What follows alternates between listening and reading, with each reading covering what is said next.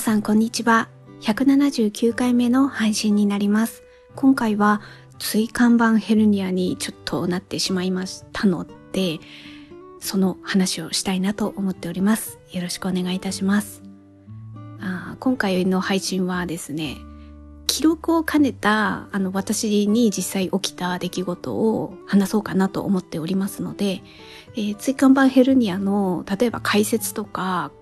なんか専門的な話とか、あと治療法はとか、特にあの解説をしてるわけではないので、その点だけ先にあのお伝えしておきます。あの、私、ただただ私個人の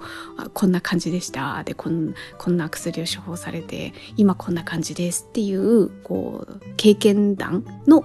あの話です。えー、では、あの、いつから症状が出たのかっていうのは、あの、一週間前です。で実際その時の症状はどういうものかというと突然その日の夕方に腰が痛くなったんですよ。で腰が痛いのはどういう時かっていうとあの夕方だったんですねちょうどその症状が出始めたのが。で例えばあ夕方です。あの、えー、食事の準備をあの料理を作ってた時だったんですね。であその時メニュー忘れちゃいましたけどまあ、料理を作るので、例えば皿を出したりとか、あとは冷蔵庫から食材出したりとか、案外動くんですよね。動くというのは、あの、かがんだりするんですよ。で、あの、例えば冷蔵庫の下の方から食材を取るときとか、えー、食器棚の下の方にある皿を取るときとか、腰をかがめますよね。で、あの、足を曲げてしゃがむっていう感じではなくて、えー、腰を曲げて下の方から物を取るっていう感じです。その動きをしたときに、急激に痛みが出てきたんですよね。で、あとはですね、左足のしびれ、しびれですね。あの、何も、正座も何もしてないのに、しびれてるんですよ。ジンジンジンっていう感じで。で、あ、おかしいなっていうふうに思いまして。で、その日の夜寝る時に、まあね、あの、立ってるところから布団に寝る姿勢になる時も、あとは寝た後に寝返りを打つ時も、その何かのこの足の角度のタイミングで左足にピキーンって痛みが走ったんですよね。で、え、もう、いてててて、みたいな、そういう感じになりまして、あの、常に痛いわけじゃないんですよ。何かしらの、その足の角度、あと腰の場合は腰を曲げた時、その時に痛みが出るっていう感じだったんですね。で、まあ症状はそんな感じでして、で、じゃあ、では思い当たるきっかけはあるのかっていうと結論はないんですよ。でではあの夕方から症状出始めたって言ったんですけどその日の日中何してたのって言ったら午前中にまあウォーキングをしたかなで、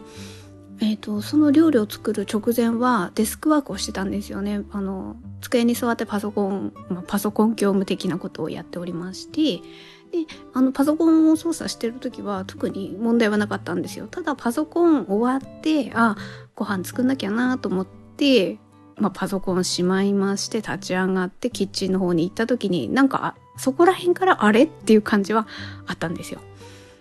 だから、まあ、結論を言えばあの特になんとなくイメージとしては激しい運動をしたとかあとは重いものを持ったとかなんかそういうのでなんか腰がやられてしまうっていうのはなんとなくイメージとしてあるんですけどまあそういうのをその日は何もしていなかったのに急にそういうさっき言ったような症状が出たっていうことですね。で、まあその日はですね、あのもう夕方で、あともう夜になったっていう感じでしたので、あの何もできず、ただただ時折痛い痛いみたいな感じを言っていて、で、次の日ですね、次の日に病院に、というかまあその日の症状が出た夜のうちからなんとなくあこれは整形外科だなぁなんて思いながら検索はしてたんですよ。でああそこに病院あるかもみたいなちょっとめぼしいのは思い浮かんでいてで実際検索をしたらあってそれはうちから歩いて5分のとこにあるんですよ。でえっ、ー、とそこにああじゃああそこに行こうっていう感じで。で次の日に特に休みでもなくって午前中からやっていたっていうあの診療時間を確認いたしましてやっているなっていうのが分かったのでで実際次の日になって朝起きた時にやっぱ起き上がる時の角度とかによってはで電気というか痛みが走れるんですよね左足だけ。でまああと腰を曲げると痛みもある。ただあの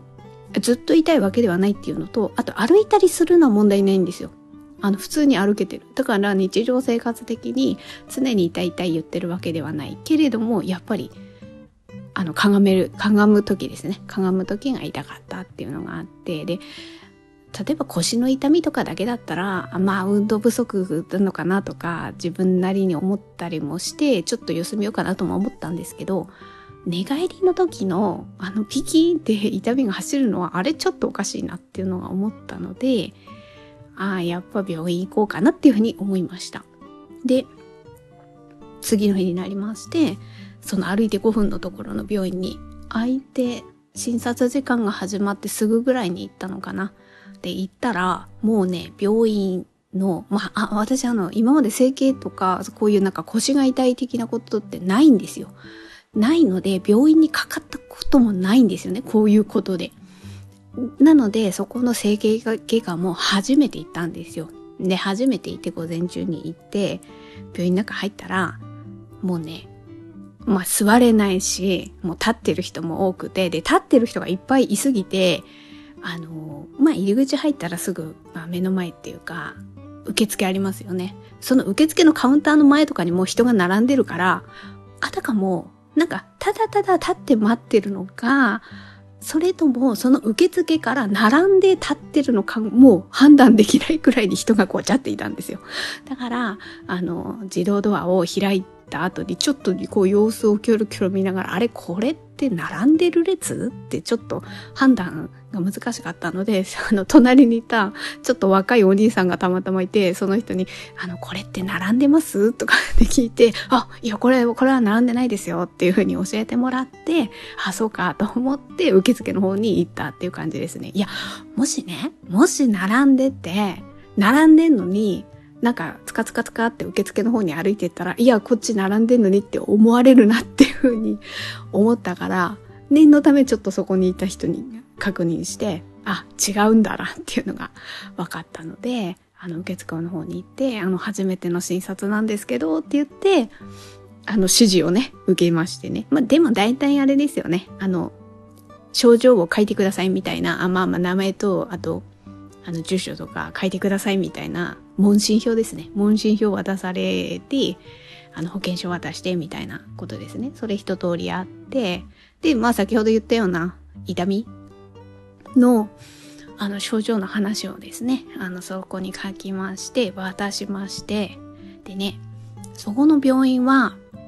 うんと、予約とかではないんですよね。行った順っぽい感じなんですよね。で、あ病院によっては、例えば順番予約だったり、あと何時から、何時何分から予約とか、スマホとかで取れたりしますよね。そういうのはないみたいで。なので、まあまあ直接行ったんですけど、それで、えっ、ー、とね、そこの病院は、で、その後に、あれだ。あの、ボタンを押すと、順番がちっちゃい紙に印刷されて発見されたりしますよね。あれを見た時に、まあ何十何番って書いてあって。で、そこにね、QR コードが印刷してあって、それをスマホで読み込むと、あの、自分の番号はその印刷されてる番号だけど、スマホで QR コード読み込むと、あの、番号が出てきて、今、だからその順番まで診察してますってことがわかるんですよ。だからそれが目安になるから、受付の人に QR コード読み込んで、あの、番号を、えー、確認して、3、4番前くらいになったら来てねっていうふうに言われたので、ああ、なるほどと思って、で、そしたらね、えっ、ー、とねと、とにかくね、6番目くらいだったんですよ。そのスマホで確認したら。26番後かって思って、まあそんなすぐは呼ばれないなと思ったから、あの、普通に歩けばするし、あとね、あの、先ほども言いましたけど、もう座れないんですよ。もう立ってる人もいっぱいいるくらいの整形なのにね、ほんと大変ですよね。みんな何かしら足痛い腰痛いで来てるだろうから、大変だなと思いながら、でもしょうがないですよね。座るとこもないしね。で、あの、うちから5分のとこなので、もうその間にね、あの、あ、そういえば、味噌が全然なかったなとか 思って、あの、逆方向なんですけど、歩いて5分くらいのとこにスーパーあるんですよ。だから待ってる時にそのスーパーで、まあ味噌だったり、味噌でも何でもいいんですけど、あの、もともと買おうかなって思ってたものを買って、で、一回その買った食材を家まで持って行って、で、それ家まで持っていく時間、ちょっと、まあ何十分か経っても、あと15番目くらいなんですよね。全然余裕があるみたいな感じで。だから、あの、ちょっと、あの、ちょっと別なね、あの、用事を済ませて家で、あ、この間にちょっとやれることやっとこうみたいな感じで済ませまして、で、えっ、ー、と、その順番が近くなったら、病院に行ったっていう感じですね。だからこれはね、やっぱね、歩いて5分のとこにね、住んでるからできるんですよね。あもうなんか、こういうことをね、経験するとね、あやっぱ年重ねた時って 住む場所考えないといけないな、なんて、あの、全然ちょっと違うことですけどね。こういうことをね、頭よぎったし、あとさっきのその QR コードで読み込んでみたいな話もね、ああもうスマホをそれなりに当たり前に活用できないとやっぱ厳しいよね、このからの時代なんてふと思いながら、別にいいんですよ。あの、30代、前、3、40代とか以下の世代だったら、そんな QR コード、はいはいはいみたいな感じじゃないですか。別に改めてこんなことね、言う必要なんか全然ないんですけど、いや、自分の親とかを考えた時に、60代、70代とか考えた時に、いや、QR コード読み込んで3、4番前になったら来てくださいって通じるかなって、とかな、なんかね、あの、これをきっかけにそういうことも考えて、しまったなっていうことですね。だからまあ、自分、自分だって年重ねますからね。あの、できるだけこういうスマホだったり、まあ、ね、あの病院とは関係ないですけど、キャッシュレスだったり、こういうある程度日常生活に密に関わるようななんかシステムが変わってきてるじゃないですか。ああいうのに、ああ自分もついていかないとな、なんていうことをね、いろいろちょっと、今までも思ってましたけど、いや、何で思うかって言ったら、やっぱり、本当病院関係なくて申し訳ないんですけど、レジとか変わってくじゃないですか。セルフレジで、で、場所によっては、もう現金も使えないみたいなところも、まあ、ほとんどは使えますけど、あの、キャッシュレスの機械でね、現金で払えることはできますけど、いや、変わってきますよね、だいぶね。だから病院の、まあ、受付システムのこと一つとってもそうですよね。あこういうのについていかないといけないな、なんて思いながらね、あの、今の私40代を生きてます。はい。で、まあちょっとそれてしまいましたが、それでですね、病院で行ったら、ね、な、数分で3分くらいで呼ばれたんだな。で、呼ばれて、あの、簡易ベッドがね、並んでて、で、仕切りをカーテンで区切って、みたいなところがあるんですよ。そこにね、呼ばれて、えー、看護師の人に、さっきの問診票をもとに改めて症状を聞かれて、答えて、で、そこではね、なんかね、先、診、あ、診察室、診察室に最終的には行くんですけど、あの、その時は最初の診察の時は先生がね、ベッドのとこに回ってきてくれるっていう感じでしたね。だから、先生がその後に、そのベッドのところに来て、で、診察を受けたっていう感じですね。で、まあ、先生にも症状伝えて、なんかね、腰とかね、押さえられてね、ここは痛くないですか？みたいなやつですね。ああいうのやって、でもね、多分ね、症状ね、聞いてでね、先生もね、あ、これ、これじゃないって思ったんでしょうね。あの、すぐね、MRI を予約して、MRI 検査を受けると、あの、確定診断すぐわかるから、みたいな感じで。で、それがね、夕方だったんですよ。私、午前中に予約、予約じゃないですね。診察行って、て、まあそれなりに待ったんですけど、うん、お昼ぐらいでしたかね。で、あの、MRI の予約がね、夕方だったから、その日の。で、あの、住所見ればね、あ、この人近いわって すぐわかるから先生も、あ、近いからいいですね、みたいな感じで、夕方また来てください、みたいなかことになりまして、会計も一旦は結局夕方来るからしないで、そのままさよならして、えー、MRI 夕方にあの、その予約時間の15分前に受付じゃないや、とにかく待っててっていうことだったので、行きまして、それでですね、初 MRI 検査を受けました。MRI 検査って、イメージですよ。あの、こういうの受けたこともないので、イメージですけど、なんとなくね、ドーム型トンネルみたいな中に、こう、ベッドがぐーっと入っていくみたいな感じで、自分は、なんか狭い空間の中である程度の時間を過ごす、みたいな、なんかね、イメージ、えー、であったんですけど、あの、まあ、それもそれであるらしいんですけど、そこの病院は、なんかね、挟まれるみたいな感じでした。なんか開放型っていうのかなあの、イメージしたのはドーム型とかって言って、で、私の受けた病院では開放型って言って、ただただ目の前に板がある感じでしたね。でもね、結局ね、ほんとそう、数、数、数センチ前くらいに板がぐーっとくるから、あの、結局開放型って言っても、めっちゃなんか、狭い部屋に閉じ込められてる気分ではありますね。はい。で、それを多分30分はかかんなかったと思う。20何分間ですね。えこれ初めて私受けたんですけどなんか静かあ本人は私はただただ横になって痛くも痒くもなんでもないですけど結構音がするんですね。なんか工事現場の中にいるみたいな感じな気分でした。ドッドッドッドッドッドッドッとかねそんな感じの音が聞こえましてでね多分そういうのがあるから検査室の中にちょっとこうヒーリング系ミュージックが流れてるわけですよ。で、その時はね、オルゴールが流れてたんですけど、このなんか選曲、結局何もすることないし、暇だから、ああ、オルゴールみたいな音楽流れてるなと思って、いや、どんな曲かなって思ったら、えっとね、あ、プリンセスプリンセスの M とか あのね、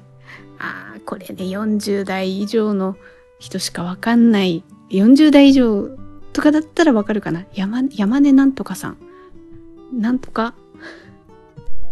結婚式のあの定番ソングの、ああ、あの当時のね、あの山根康弘さんの Get Along Together? それでしたね。あ、結構、あ、で、ドリカムも流れてたけど、ドリカムでもちょっとドリカムでは何の曲か忘れちゃいましたけど、ある程度その、それくらいの年代の時の曲だった気がする。ちょっと、あの、40代以上の人がパッと聴いてわかるぐらいな世代の曲が流れてて、あ、ああ、みたいな風に 思いながら、まあ、た、ただただ暇だったんですけど、だからあれは本当にね、閉所恐怖症だったり、ある程度そこう、耳の音に敏感な人も中にはいらっしゃいますよね。ああいう場合っていうのはすごくこういうのを受けるの大変だろうな、なんてことも想像しながら、あの、ただただ横になっている20分、25分くらいでしたね。で、それが終わって、やっと、あの、先生とこの時は先生が診察室にいて、あの、名前をが呼ばれまして、私はそこの部屋に行くっていう感じだったんですね。で、行きまして、先生のところに、1時間くらい待ったかな ?1 時間以上待ったかな？だから結局呼ばれたの6時過ぎだったんですけど、でもね、6時過ぎでもね、だいぶ、あの、待合室に人がいるから、やっぱすごい混む病院なんだなっていうのは分かったんですが、でもね、これね、なんでかっていうとね、まあね、いろいろ、私は一回しか言ってないからわかんないですけど、でもね、先生のね、説明が丁寧だしね、威圧的じゃないしね、なんかね、質問しやすい雰囲気だったりするから、ああ、ああ、こういうのもあるかな、なんていうのはちょっと思いました。で、戻りますが、あの、呼ばれて検査結果で椎間板ヘルニアっていうことで言われまして、ただ、あの、あれってなんかこう神経のとこに触れるとこところが多いと多分すごい痛い。痛みがひどいんですけど、私の場合は症状が、だか多分触れる面積がちっちゃかったんだと思います。あの先生がね、画像を見てね、説明してくれたんですけどね、あのね、わかんないくらいでした。全然わかんない。見慣れてないっていうのもありますし、症状がすごいちっちゃいっていうのもあるので、で、結論言えば内服薬ですね。内服が処方されて、痛み止めとかなんか血流良くする薬とか、そういうのが3種類ですね。それを3週間出されまして、それを朝昼晩。まあ朝晩の薬もありますけど、それを飲んで3週間様子を見て、で、えー、痛みがなんかね、効き、効くのがじっくり効くみたいな感じですぐ速効性があるわけではないらしくて、で、まあ、飲んでもらって、それで様子を見て、えー、もしまだ症状があるようだったら その薬を継続するか別な薬に変更するかっていうのを相談しましょうっていう感じであの薬を処方してもらってなんかその日一日が終わったっていう感じでした。でもまあ結局そういう診断もついたのもあったので結局なんでだろうっていうのもね分かんなかったりすると気になったりもするのでまあ症状が出た次の日に長いこと、まあ丸一日かかったみたいな感じだったんですけど、あの、ある程度、あの、はっきりしたことも分かりましたし、あの、薬を飲んで様子を見ればね、あの、っていう、なんかそういうね、はっきり分かった部分があって対応も取れたので、それは良かったなっていうふうに思いました。で、そこから一週間くらい経って、やっと今日ぐらいから、朝起きる時に痛くなくなった。昨日とかまでは、昨日の夜も、やっぱね、いてていててっていうのはあったんですけど、だいぶ今日は良くなってきて、昨日の夜まではやっぱり、歩いたりすんのは平気なんですよ。でも、あとね、腰を、そうそう、腰を曲げて、あの、最初、あの、症状のお話しした時に、野菜室っていうか、下の方から食材取る時にが痛かったみたいな話したんですけど、それはね、あの、だいぶ早いうちからなくなったんですよ。でも、あの、症状として残ってたのが、やっぱ左足の痺れと、あとは多分神経が触れた時のピキーンっていう痛み、それは残ってたんですよ。で、あの、昨日の夜も、やっぱり立ちっぱなし、あの、一番しんどいのはやっぱ料理作ってる時の立ちっぱなしなのがしんどいんですよね。あの時に、あの、ずっと立ってるから、その時が痺れるのがしんどかったんですけど、今日あたりから朝起きる時も、あの、痺れもだいぶ収まってきたので、一週間薬を飲んだので、それがじじわじわと効いてきてるのかな、なんていうふうにはちょっと思いました。まあ、引き続き、このまま様子を見て、飲み切るぐらい、飲み切った後、ぐらいにはね、あの、もう大丈夫になってればいいな、なんていうふうに思っております。ということで今回はですね、1週間前に椎間板ヘルニアになりまして、記録を兼ねまして、その症状とかね、あの、病院の様子とか、その流れをお話しさせていただきました。私も、やっぱりね、これ、今までそんな大きな病気とか、怪我とかなかったんですけど、ある程度何かしらね、出てくるお年頃ではあったりするんだな、なんていうのを、今回のあの、椎間板ヘルニアを経験して、よりね、実感したし、まあ、うちの親、親のこととかとかも、あ考えなきゃいけないな、なんて、あ考えなきゃいけないなっていうかね、あの、その時その時に、ね、一つ一つ対応していかなきゃな、なんていうふうに思ったし、あとはそのね、あ予約システム的なこととかにも 自分自身もちゃんとついていけるようなことでアンテナは張っておかなきゃいけないな、なんていうことを改めてちょっと感じる経験でした。ということで、えー、本日のポッドキャストは以上となります。最後まで聞いていただいてありがとうございました。程よい一日をお過ごしください。スノーでした。